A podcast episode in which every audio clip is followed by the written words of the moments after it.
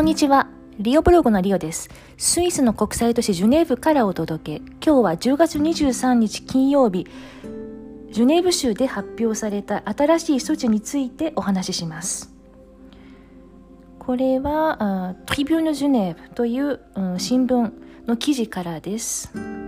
Ce qu'il faut retenir des mesures prises à Genève、うん。新しい措置についてですね、ジュネーブで導入される措置です。Fermeture des bars et restaurants à 23 heures。夜11時にバーやレストランを閉めなければいけない。なるほど。11時以降の営業はなしですね。それから2つ目は、interdiction des rassemblements de plus de 5 personnes。5人を超える人の集まりは禁止。それから、pour du masque étendu。マスクの義務。そして最後のラインに書いたのは Notre suivi de la conférence de presse du conseil d'état なるほど記者会見があったんですねジュネーブ州のねこの記事は午後4時9分23日金曜日の4時9分に書かれたものです。スキル4 retenir de cette conférence de presse。フェルムチュールデザートエタブリスモンピュブリックアバントワーズちょっと噛んでしまいました。えー、っと、先ほど言ったことですね、11時に閉めなければいけない。まあ、バーやレストランだと思います。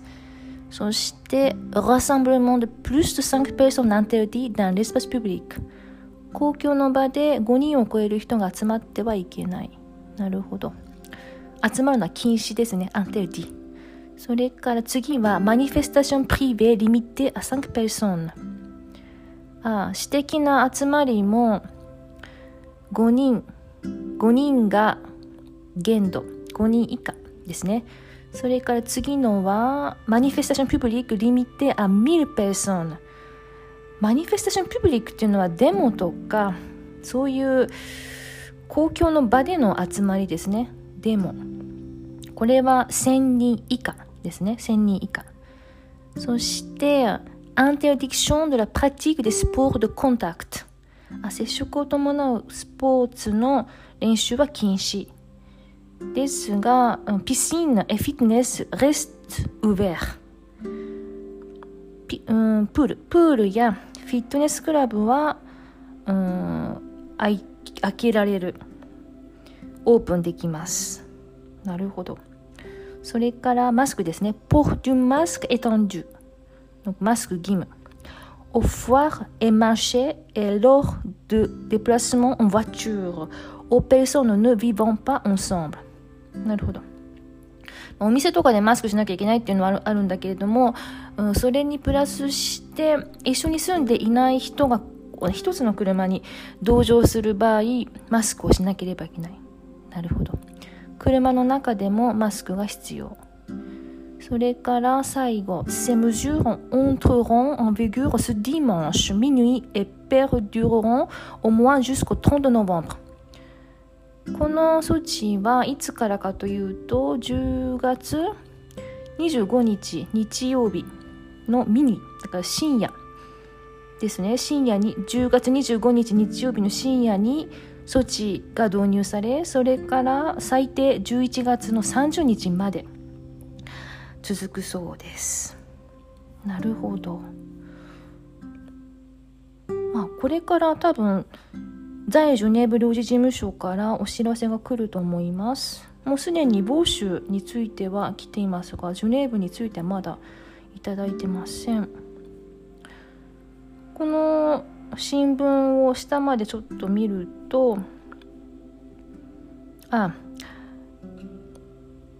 電話番号がありますね。ホットライン COVID-19 ジュネーブの場合ですね。これはね、ligne téléphonique à disposition le numéro de la hotline dédié au COVID-19 à Genève なるほど。ジュネーブの新型コロナウイルスホットラインですね。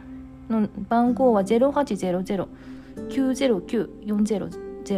0800の909の400だそうです。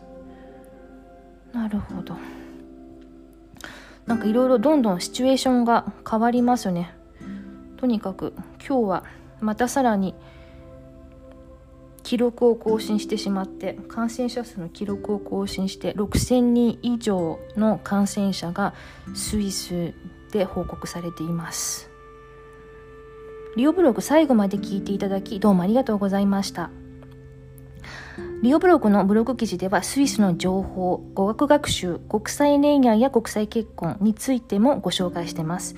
Twitter、Instagram、Pinterest でも気になることをお届けしています。国際都市ジュネーブからリオブログでした。またね、さようなら。